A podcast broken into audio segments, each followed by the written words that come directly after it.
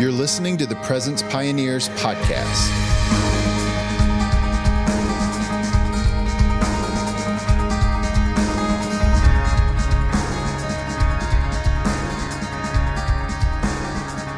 everyone, welcome to the podcast today. I'm your host, Matthew Lilley, and I'm here with special guest Brian Alarid, and he is the president and CEO of World Prays and America Prays and is involved in a number of different prayer and missions movements around the world. And I am excited to share with you some of what God is doing with 24 7 prayer and local churches coming together in cities and states and nations to worship and to pray and to intercede and to cry out. God is moving in amazing ways and maybe some ways you haven't heard of before.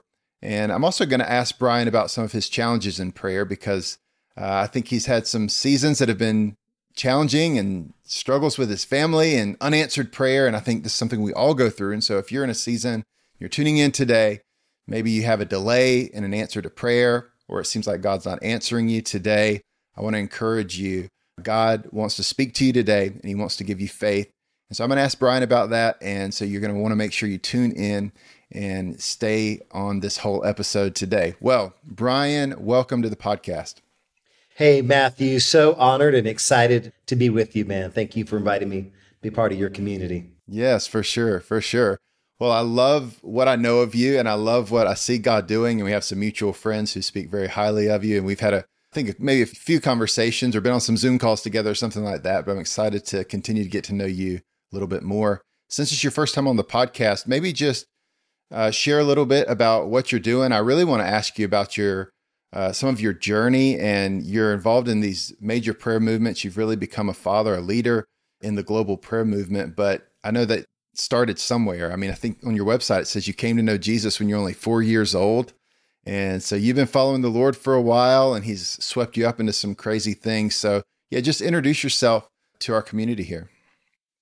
Yeah, thank you, Matthew. So, born in LA uh, 49 years ago, I turned 49 tomorrow. So, be celebrating Happy my 49th birthday. birthday. here in Guadalajara. Thank you, brother. Yeah, so born in born in Southern California, uh, Glendale. We were part of a church called Church on the Way with Pastor Jack Hayford, the beloved, beloved pastor, yeah. America's pastor. And so he prophesied actually over my mom when she was eight months pregnant with me about the nations. And so when I was about a year old, my family got sent uh, to Costa Rica to be missionaries. So uh, lived there two years, came back to LA, and then we went to Guatemala. And so I actually got saved in Guatemala when I was four years old, had an encounter with Christ at the age of four, four and a half. I still remember it 45 years later. And wow. uh, so my, my spiritual roots began, you know, in Guatemala in Latin America, and then which is where you are right now. We were talking about that before we started recording. You're in Guatemala now. Back yeah. to where it all started. Didn't think we'd be living back here, but God brought us back with my family. So I came here as a missionary kid. Now my kids get to be here and experience that. So it's a beautiful country. God's doing amazing things here. I, I got water baptized when I was 12 in Costa Rica. And uh, two nights after I got water baptized, I had a dream, and Satan was chasing me, trying to kill me. Mm. He didn't have a pitchfork, but he was very scary for sure. And then I, I cried out, Jesus. I could barely get out his name. I was so scared. And then Jesus showed up, cast him out with one word, just said, Go. Satan left. Jesus and I sit down on a park bench because in dreams and with Jesus, anything, you know, can magically appear. Of course. And so we sit down at this park bench outside my house and Jesus put his arm around me, looked me in my eyes, Matthew. I'll never forget it. Can never forget those eyes. And he said, Would you devote your life to preach my word? And so that was at 12 years old. So awesome. in, in the dream, it seemed like we talked for five hours. We got up, we walked around. Actually, on the park bench, he, with his finger, said, I'm going to give you a new name. And he wrote a new name. Now, I didn't, it wasn't English, it wasn't Spanish. I didn't reckon until I went to seminary and I studied Hebrew. And I was like, I've seen these letters before. Jesus gave me a new name on that park bench, right? Mm. So just beautiful encounter with Christ. About five hours later, I wake up. It's five in the morning, and my dad's pacing over my bed and says, "Did you meet Jesus?" Wow. And I was like, "Wait a minute, how do you know?" I, yeah, I was just talking to him. But how do you know? Huh. that was more than a dream. Like that was, you know, that wasn't a pizza dream. Yeah. And my dad said, I felt the glory of God coming in your room about midnight. I've been praying over you for five hours. And I heard you talking to Jesus. What did he say? And I was like, wow, that was real. Well, a lot, but what I what I'll never forget, what I mean, what really stood out was will you devote your life to preach my words? About five in the morning, my dad said, if that's what you feel called to do. So knelt beside the bed, 12 years old, dedicated my my life to be a preacher of the word. Mm, And my dad said, You know, Brian, if you want to be a preacher, you need to spend an hour every morning in prayer and an hour in the Word. So let's do that right now. So we prayed for an hour on our knees and then we got out our Bibles and read the Bible. So that became part of my life at the age of 12. Really, really, really grateful that I had parents that taught me the Word at a very young age. And Matthew, I fell in love. I fell in love with the Bible. My dad asked me to help him start writing sermons. So 12 years old, cool. be in the back of a Jeep in Costa Rica with a Strong's Concordance, you know, doing a, a Greek word study on love. And uh, I was like, man, this could be a job one day, you know. And so that that's been my great love affair with Jesus is is His Word. You know, the other night I do the Gospel of John every day. I listen to it every day. So my kids said, "How many times have you gone through the Gospel of John?" I said, "I don't know. I, I guess over the last thirty years, about three thousand times. I guess you know." And so just love God's Word. Every time you read it, it's more beautiful. You see Yeah. something you didn't see the time before. And so that's where I got my call at the age of 12, started studying the scriptures, you know, did stupid teenage stuff like like every other teen, but but had a deep, deep love for God. Went to Bible school at 17, graduated at 19, became an assistant pastor upstate New York two days after I graduated from Bible school. And then uh, Wow. my wife came, Mercy came from Honduras. Of all the Bible schools in all the world, she came to mine. Hmm. And uh, two years later, I was just a boy standing in front of a girl, asking her to love me. And so knelt down and said, Hey, I believe you're the one for me. I don't want to date you. I want to marry you. So, you know, thank God she was a woman of the spirit because she didn't slap me. I mean, we'd never, I'd never even told her she was pretty. I just Really? out of nowhere, I just said, Hey, I, I just feel like I've been praying about this for over a year. I believe you're the one, and I want to marry you and travel the world and, and preach the gospel. If you don't want to do that, I don't want to date. I don't want to, I don't want to play around. So, wow. yeah, we got married in 97. Uh, so been married almost 27 years, April 97. So going on, going on 27, three kids. Uh, Chloe's 19, Colin's 17, and my youngest Lauren is 14. And so just loving Jesus about a year ago, the Lord called us down to Guatemala. And so we're, we're here for a season, but yeah, just loving Jesus, loving his bride. You know, when anyone compliments me on my wife and she's very extraordinary and you marry up and then there's what happened with me and Mercy. It's favor ain't fair. when anyone, anyone compliments me on my wife, that endears them to my heart, right? And I think it's the same with Christ, in spite of her many, many flaws. And I, and I see them. I see the flaws in the church. But it, he's coming back for a glorious church, a bride without spot or wrinkle. And, and he's very protective of his bride. And so, you know, I've, I've grown to love the diverse parts. I get to be in Italy with one group of churches, and then next I'm in Switzerland with a totally different, and then then I'm in Africa with a very different brand of Christianity. And just you get to fall in love with his bride. Yeah. We got to love him. We also got to love his bride. So, man, just loving what God's doing here in Guatemala. And so, in that journey, you know, we pastored Matthew uh, for quite a few years. We planted a church. Out of that church, helped helped plant three other churches, and did a leadership college, did the TV show, did all that TBN and all that fun stuff. But there were two things that happened to us in Albuquerque that were really significant in that journey. One was 09. I got a call from a pastor in Argentina. And he said, Brian, don't forget that God called you to Albuquerque to build the city Mm. and to transform the city, not to build a big church. He said, God's called you there. Jeremiah 29 7, seek the peace and prosperity of the city to which I've called you and pray for that city, because if the city prospers, you prosper. Yeah. So he said, How's your church? Oh man, our church is doing great. And we're about to start our TV show and da da da. He goes, How's your city? Mm. Oh, my city's a disaster. I mean, like, city's falling apart, record homicides, record drug trafficking, record assaults. And he said, You know, you're there for the city. You're, you're Yeah. not there for the church. You're there to be a light in a dark place. And so that began our journey of how do we serve a city? How, how do you pastor a city? I mean, there, there were books on it that you could read, but I hadn't actually seen anyone do that. So I didn't really have a, you know, working model. I, I knew guys that built great churches. And so we were trying to figure that out, you know, stumbled through it. We served one school for a long time and then God opened up the whole school district. And so, Hmm. yeah, just began that journey of how would we, Jeremiah, seek the prosperity, the good, the welfare, right? The peace and prosperity of your city and pray for it. So prayer, so there's a prayer component, but there's also a missional component where you're actually working for the good of your community. And, and that wasn't Jerusalem, right? Right. They're, they're in captivity. They're in Babylon. Yeah. And God is saying, where you're in captivity in the most wicked city in human history, if people will pray and seek the welfare, I can even bring transformation there. And so that gave us a new love for the city of Albuquerque. Started to love the city, started to weep over the city, started to care, started to get involved. And over that time, we got involved with the mayor and the chief of police and the school district and, and et cetera, et cetera, and the governor. And, you know, just little by little, none of that happened fast. Yeah. The, the second thing, Matthew, turning point was spring of 2016. So we were pastoring our church.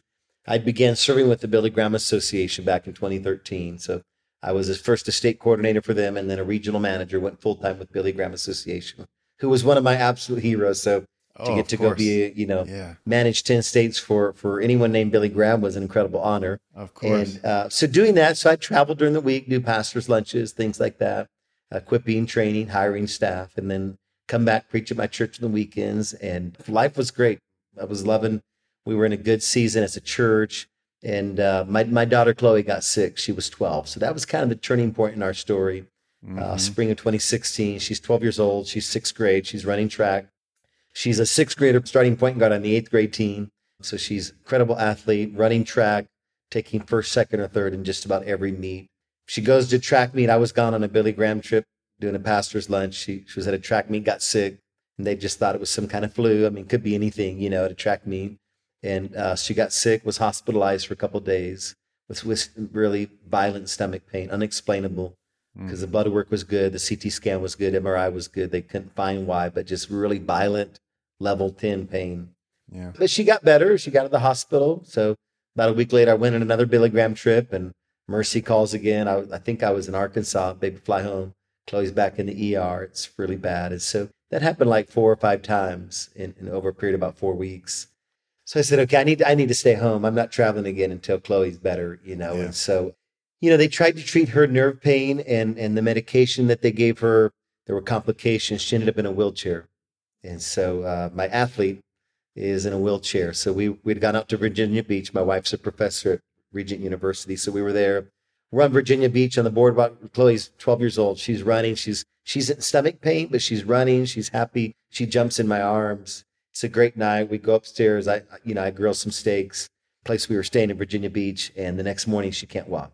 Mm. She got out of bed and fell on her face and nearly broke Oh her nose. And I got to carry my 12 year old daughter down three flights of stairs to the local ER and say, Hey, my daughter has stomach pain, but, but why can't she walk? And Yeah.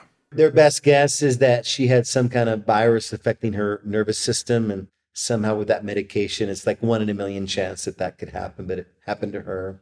Yeah. And so now she's in a wheelchair. And then, then one day she can't open her eyes, literally cannot open her eyelids. Yeah. Uh, she's scared to death. Her world, everything has gone dark.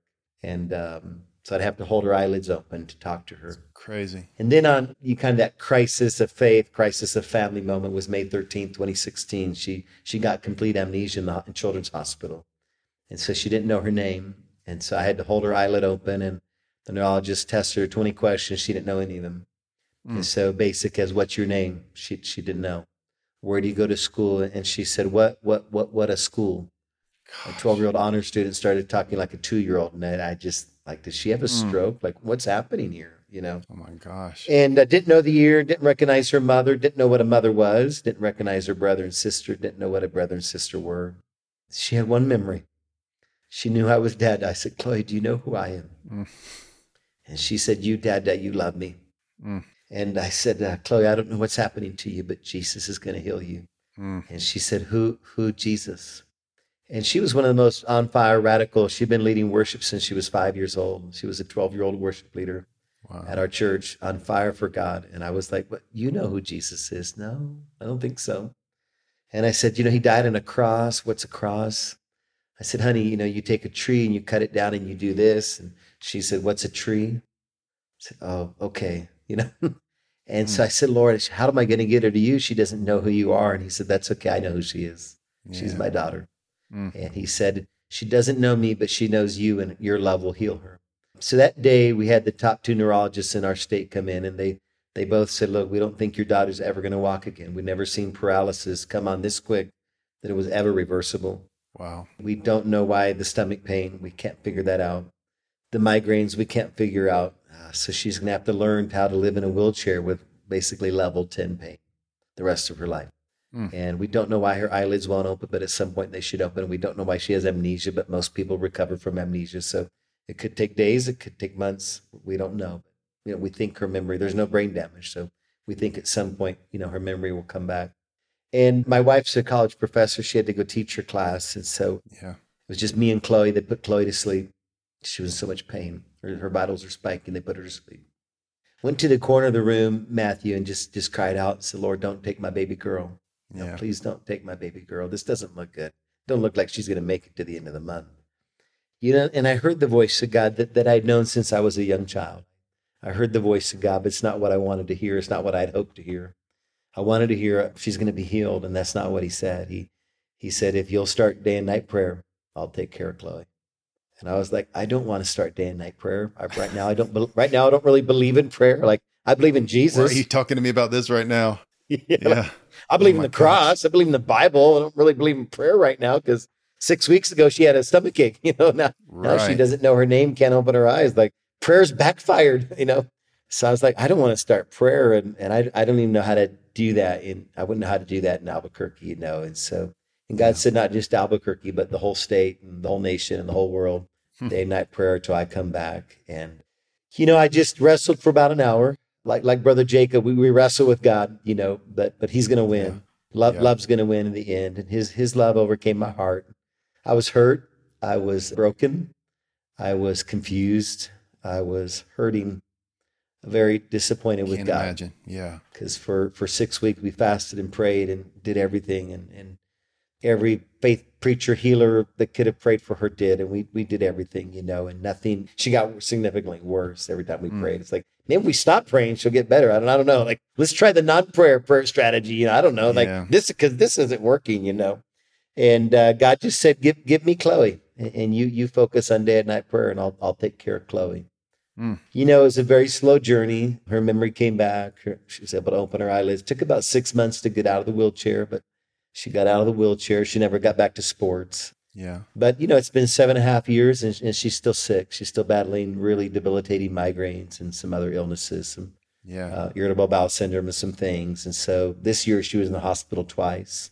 Wow. And so, you know, you just, you, you get broken and you feel hopeless. And when God doesn't answer prayer, and I think the Bible's a lot more honest about unanswered prayer than churches are. Because I Yeah. could tell you, I've heard 10,000 sermons in the power of prayer, maybe one sermon on unanswered prayer, you know, but the Bible's ver- talks a lot about that, you know? Yeah, I wonder. I wonder how you how you balance that because you're leading prayer movements and you're you're saying let's Yeah. pray because it's going to make a difference and things are going to change and there's going to be revival and people are going to be saved and healed and yet you're living in this personal pain and this in in many ways still lingering unanswered prayer in Yeah. something that's so personal and and obviously painful at times and emotional to you and your family how do you navigate that? I mean, I know there's other people that are tuning in today. They're in the same same situation you are, maybe not with their daughter, but there's some kind of painful situation. There's some kind of circumstance and things aren't shifting, things aren't changing.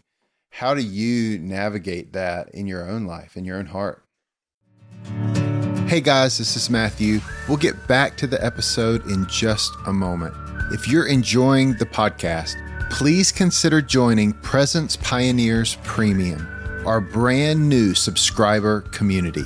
Paid subscribers will get exclusive premium content such as bonus podcast episodes, exclusive articles, early releases, and more. Presence Pioneers will be releasing its first e course in 2024 with many more to come. And the Presence Pioneers premium subscribers will always have full access to the entire library of online courses. Visit media.presencepioneers.org or click the link in the description to join today. You can become a premium member today for an introductory price of only $5 a month. When the price goes up in the future, as our library of resources grows, you can stay subscribed at the original price. If you've enjoyed our podcast for a while, becoming a premium member is a simple way for you to help us cover the cost of producing this podcast and partner with Presence Pioneers in equipping the church with resources for day and night prayer, prophetic worship, missions, and revival. Visit media.presencepioneers.org to sign up today. Yeah, Matthew, that's a great question. Really, it's God, God's word that has anchored us. Yeah. And I don't mean that in a cheap, cliches way at all. I mean that in a Yeah. real deep level. Just just God's word has anchored us. So either it's all true or it's or Mm. none of it's true, right? Like if if at any point God's a liar, the whole thing falls apart, right? Yeah. So either all of God's word is true or none of it's true. And if God's word says he's faithful, then even though I don't see it, even though I don't feel it, then either he's faithful or he's not. And so I have to choose. It's a choice. It's a it's a choice to believe that God is faithful, even when all my circumstances say he's not being faithful. You know, Mm. all of Job's friends and even Job's wife said, Hey, you're cursed by God. I mean, God must be really mad at you. There must be some secret sin in your life God's punishing you for. So curse God and die, you know, because all the evidence, outward evidence said you've lost God's favor. God's not for you. God's not answering your prayer. Something Right. must be wrong with you. And I think we tend to do that. We tend to either blame ourselves, either we didn't pray hard enough, or maybe we forgot to tithe. I just don't think God does that kind of stuff. I don't believe a good, good Totally. father's like that. So Yeah. you miss a tithe check, he's gonna, you know, put your daughter in a wheelchair. I just don't believe that about our God. Or, Yeah. or, or we blame him. Either we blame ourselves, so we fell short, or we end up blaming God. You know, it goes back to the garden. You know, Adam was blaming Eve. Eve was blaming the snake. The snake blamed Satan. Satan's Right. like, who? Oh, yeah, no, it was me. You know, and so it's like, you know, it's this eternal blame game, you know, that we have. And so we just chose to believe that God was faithful. If Chloe never got healed, that he was faithful. Yeah. If in that journey she passed, uh, uh, you know, if God took her early to heaven, that he was faithful no matter what pain or grief or confusion or disappointment or promises we thought we had, that, that Jesus is real and his word is real. And I have more than enough reasons to thank him the rest of my life because he died on Calvary's cross. So he doesn't have to do anything for me ever again. And so I, I, I prayed that prayer. If you never answered one more prayer, Mm. I have more than enough reasons to thank you and praise you the rest of my life.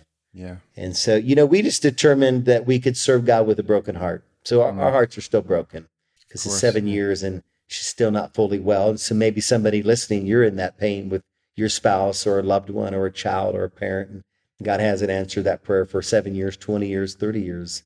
You know, the Bible says we have this hope, this anchor that carries us within the veil. And I really think that anchor is, is both Jesus, but also his word. Yeah. Uh, Jesus reveals himself through his word. So we anchor into that. You know, when, when Satan came against Jesus, he, he fought him with the word. They, they overcame him by the word of their testimony, by the blood of the Lamb, and they loved their lives not unto death, Revelation 12. And so, you know, we've just tried to, to stay in the word. We've had our, our moments where we've doubted. About two years ago, I wrote my resignation letter to the chairman of my board and Hmm. just said, you know, I can't do this anymore. I'm too broken. I'm too hurt. Chloe's still not well. I don't want to lead a prayer movement when my own prayers don't seem to Hmm. work. And I feel broken. And part of me feels like a fraud. Like if, if prayer works, then why doesn't it work for your family? Right. So you, you Right. carry that tension, you carry that pain. So two years ago, I, I was going to wrote my resignation letter for World Prays and, Yeah. and about to hit send. And the Holy Spirit said, I, I don't accept your resignation letter. You can serve me with a broken heart. Wow. Psalm 34, 18, because the Lord is near the broken in heart. Yeah. Thank you for sharing that and being vulnerable. I appreciate that. Yeah. So I just want to encourage everyone out there who's has an unanswered prayer. Keep praying. Yeah. Keep praying. Yeah. Some some prayers take a really long time. We haven't given up hope that Chloe one day is going to be fully well. Uh, Yeah. My spiritual mom prayed for her dad for 50 years. So Mm, you know, some prayers for some reason that only God knows take longer than others. But right. but Jesus is faithful. Jesus loves you, and it's not a, it's not a sign of God's punishment. God loves you. He's head over heels in love with you. And I, I for me, prayer's more about it's about the process. It's about Yeah. what God does in us, and I've learned that then more than the end game. Right? Prayer is not as much about victory Yeah. as it is about learning to surrender to the victor. We want faith for victory, we want prayer for victory, but but God's interested in transforming us Mm. into the image of his son. And, and he never promised me comfort. you know, he promised me a cross. Leonard Ravenhill used to say, if you ever saw someone walk out of the city with a, carrying a Wow. cross in their back, you knew one thing, you knew they weren't coming back. So the Christian life is an invitation to die to ourselves. Jesus said in Luke 9, you want to be my disciple? Take up your cross, die to yourself, follow me. Then you can be my disciple. And so every family has their pain. You know, for us, it's been pain with our daughter, but for those listening, it could be in their marriage. There could be pain there. There could be pain. Maybe someone abused them, maybe a sibling, maybe bankruptcy, maybe financial right now. God's not answering tithing and you just can't seem to get over that debt. Keep tithing, keep believing, keep trusting. Here's what I know about God He's Yeah. faithful. And if God be for us, who could ever be against us? Yeah. It, it just doesn't happen right away. It didn't happen fast for Moses. 40 years in the desert, right? Nothing happens fast. And so trust the Yeah. process, trust the Savior. So we're here with broken hearts. But we've seen many, many answers to prayer. She's not in a wheelchair anymore. So we're grateful for that. She knows who she is. She's just in pain. So we're, we're still praying for that. Yeah, thank you for being so vulnerable uh, and open hearted about that. I, I appreciate that. I think that's going to be so helpful for so many people who can relate deeply to that. Man, our time's going by so fast. I want to make sure that you have some time to share about World Prays and America Prays and what you guys are actually doing because that was the word you got, right? Do day and night Yeah. prayer, uh, and I'll take care of your daughter, Chloe. And so we haven't even really taken a moment to just explain even what what that is, what World Prays is, what America Prays is, kind of what's been growing over the last number of years. So yeah, just take, you know, we've got five or ten more minutes here. Would love to dive into that and just get a picture of, of what's going on there. Of course. Thank you, Matthew. Yeah. So in, the, in that hospital room, the Lord called us to day night prayer. There were two pastors that I knew, one in Bellingham, Washington, Jason Hubbard, and, and Pastor Trey Kent in, in Austin that had done this model of one church adopt a day, right? Every church take one day of prayer a month. And even if you just had 30 churches, right, you could cover your community, your city, or your state, or your nation in day and night prayer. Even with just simple as 30 churches, you could get 30 churches to buy, and each took one day a month right? And that monthly cycle is is is something that's that American churches know well, right? Mm. The communions on the first Sunday, missions offerings on the second Sunday, right? So churches are, are really about the monthly cycles and rhythms. And so we felt, you know, I felt like that would be a good rhythm for Albuquerque. And so we did that. We did a we did a pastor's breakfast January, end of January of 20, 2017, invited Trey Kent to come share the story about 204 pastors and leaders were there from our city and 42 signed up to take a day of prayer that day. So we thought that'd take six months. It took, you know, one day. And so we, we launched, Trey shared the seven year story. And part of that is uh, with, there's prayer fads and prayer trends. Mm-hmm. And, and some initiatives are meant to be seasonal. They're meant to last for three months, six months, a year, Mm-hmm. two years. And so we had had every prayer fad, and I don't mean that in a negative way, just it was seasonal, right? It wasn't a long term thing come through our city. And I felt like pastors in our city, if it feels like one more short term initiative, they're not going to buy in. But I felt like, okay, and Trey's been doing this seven years in Austin, Jason's been doing it seven years in Bellingham. You can't fake it for seven years. I mean, right? Yeah. Especially in prayer, you, you can't fake it. So, so it has Yes. staying power, right? So, Yeah. and I liked it that it was local church based. You ask the pastor. So the model is real simple, right? So we, we say to churches, all right, pastor, pick a day a month, one day a month. First day, the first Friday, whatever, whatever that is, take your day of prayer. Do a sermon on that. So cast the vision at your church. Hey, we're going to pray with other churches in Little Rock, with other churches in Annapolis, with other churches in Miami, other churches in New York.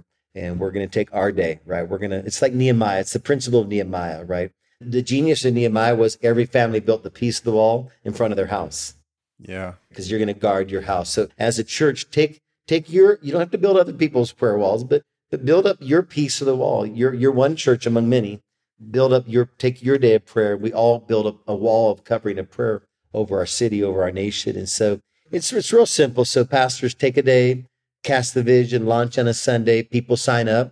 They can pray one hour, 30 minutes, and just 24. Somebody prays at midnight, somebody prays at 1 a.m., somebody prays at 3 a.m uh, a smaller church can do half a day, right? So we didn't want any church left out. Cool. So church has 30, 40 members, they could do half a day, cover 12 hours in prayer. And you pray anywhere, right? Pray anywhere. You can pray in your car, you can pray at your school, your college dorm, your house, at the church. Probably about half our churches would would do some kind of prayer meeting on their monthly day of prayer at the church, but, but not all of them do. Some would do it overnight burn, you know, uh, if that's their style. So it depends on the style of the church. And so, yeah, you know, we had Catholic churches join and Baptist and Charismatic, Pentecostal, Lutheran, Methodist, uh, Native American, African American, white, Asian, you know, rich, poor, big mega churches and small churches and Messianic Jew home churches and, and all, all take a day of prayer. We, we think building that wall of prayer matters. You know, it's, it's the story of Luke 18. It's, it's the widow at midnight knocking on the judge's door, asking for justice. And she kept knocking and kept knocking. And, you know, verse 7, Luke 18 said, Jesus says, and pay attention to what the unjust judge said. Will not your Father in heaven send justice? And that quickly, if my children cry out day and night. Yeah. And so we, we believe that day and night prayer helps release justice on the earth. Amen. And, uh, so we saw that in Albuquerque. We saw crime go down at historic levels. according to the FBI. Once we started praying, we saw the economy go up. Really miraculous awesome. things. We prayed Jeremiah 29 7, the peace and prosperity. We were 49th in economy, 50th in family prosperity index. So, literally, the worst place financially to raise a family. We were last in job growth. So, just every indicator at the very, very bottom. As a state, we are 250 million deficit, bankrupt as a state. And no one's going to bail us out because we're, we're not California. No one's going to bail us out, you know. Yeah.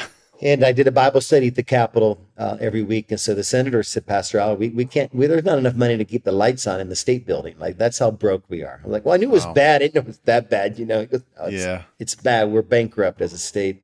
Yeah. So we started praying 24 7 prayer. So somebody got up at midnight, prayed for the economy, right? If somebody prayed, you say, was that spiritual? Yeah. Before Adam and Eve had a house or a church, they had a job, right? So, yeah, jobs yeah. are spiritual, right? right. So, yeah, first yeah. thing God gave them was a job. They didn't have clothes or a house, but they had a job. They, yeah. they were naked and employed. And so, uh, come on, that, that could be, that could be a TV show. And so, they, you know, jobs are spiritual. So we were, we're praying for jobs and six months within, this is true story, Matthew. It's all in the book with all the links and all the references, but yeah. uh, they discovered the second largest oil field in North America in southern New Mexico.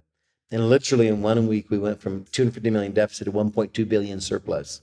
Amazing. Wow. Only that's like, so cool. Prayer didn't put oil in the ground, but, yeah. but prayer revealed the wealth that is there. And I think that's what prayer yeah. does. Prayer reveals the wealth that's already there. The wealth was already there, uh, but, but prayer revealed it. And they'd been drilling there for 100 years. It was a discovery that it was bigger than they thought. They'd been drilling there for 100 years. Mm. They just thought it was small. Somehow they did a new scan and they said, whoa, this is it's the second largest in North America. So some things like Amazing. that. Crime went down, some really significant things. And so it began to spread. So governor of Oklahoma, Kevin Stitt, called me and said, Hey, Pastor, could you bring this to Oklahoma? So we launched Oklahoma Prays and then, you know, had breakfast with the governor of Texas. And so we said, okay, let's launch Texas Prays. And and then before we launched America Prays, I stepped down from Billy Graham, began the transition out of my church to do this full time. Yeah. And within three months of launching America Prays, we had churches in Sri Lanka and India, Japan that wanted to take the model, the monthly day of prayer. Yeah. And so I, I, said to Dick Eastman, our chairman of the board, I said, Dick, they have Sri Lanka's on board, thousands of churches. And so Dick says, How does Sri Lanka fit into America Prays? yeah, exactly. I was like, Well, yeah, I mean, it doesn't, but they, I mean, I wasn't going to turn down thousands of churches that want to pray with us. He right. said, No, no, I mean, we should start World Prays. Right. Because we're no longer America Prays. So it just grew out of, you know, a simple obedience I love it. to say, okay, Lord, we don't know how to do this, but we'll, we'll say yes. So God will take your yes. I, I think the most powerful thing you can ever say to the Lord is, Yes, Lord. Mm-hmm. You know, mm-hmm. you don't have to have it all figured out. You don't have to have all the resources. We didn't know how we were going to pay for it or sustain our family. Uh, we didn't know any of that. But, but when you say yes, uh, God releases all of heaven to back you up. And there's tests, there's trials, there's been some lean seasons, but when you when you say yes, God will take your yes and do something extraordinary with it. Come on, I love that. It's amazing. I, I got your book when people pray and I started reading it this week. I'm not done yet, but you share even more. I mean, you shared a lot on this on this episode, but there's even more. There's more stories, more insights about prayer. And I want to encourage people to get a copy of this book because we are running out of time on this particular podcast episode. And I just thought I was looking at the table of contents. Some of these chapters are hilarious. Kill Your Ox, chapter five. Chapter seven is A Naked Dude and 80,000 Pounds of Hope. That's a great story. Chapter 10 says, Break me off a piece of that Kit Kat bar. So uh, it's it sounds fun, and and I'm loving what I've read so far. And uh, if if anybody wants to track with the movement, I think the book would be a great place to start. And of course, we will include all the links to these ministries down in the description so people can connect, find out if there's something happening in their area already, or they may want to see something happen in their city. And and I was even feeling as you were sharing a couple times on this that there's some people that are going to be tuning in and they're going to God's going to give them a heart for their city. Some of you are listening today and maybe you've been in thinking about your family, maybe your own local church, but God's going to expand that and you're going to begin to think about that. Jeremiah, seek the welfare of your city and pray for your city. And I think some of you are going to begin to get stirred to do that in new ways, whether that's just in your own personal time or maybe you're a leader and you say, hey, we need to begin to pray for our city as a community, as a church. And so I believe that, Brian, you just carry something. And when you begin to talk about it, it stirs up. Even in me, I'm thinking about where we are here in Eastern North Carolina. I'm going, yeah, we need to see transformation here in this region, not just our own ministry success, but we need to, we, we want to really yeah. see God's kingdom come in all aspects of our society and culture. So thank you for stirring that up in me and I know in others who are tuning in. So before you go, Brian, any any final last words or any any other specific ways that you'd want people to connect in with some of the ministries that you're a part of?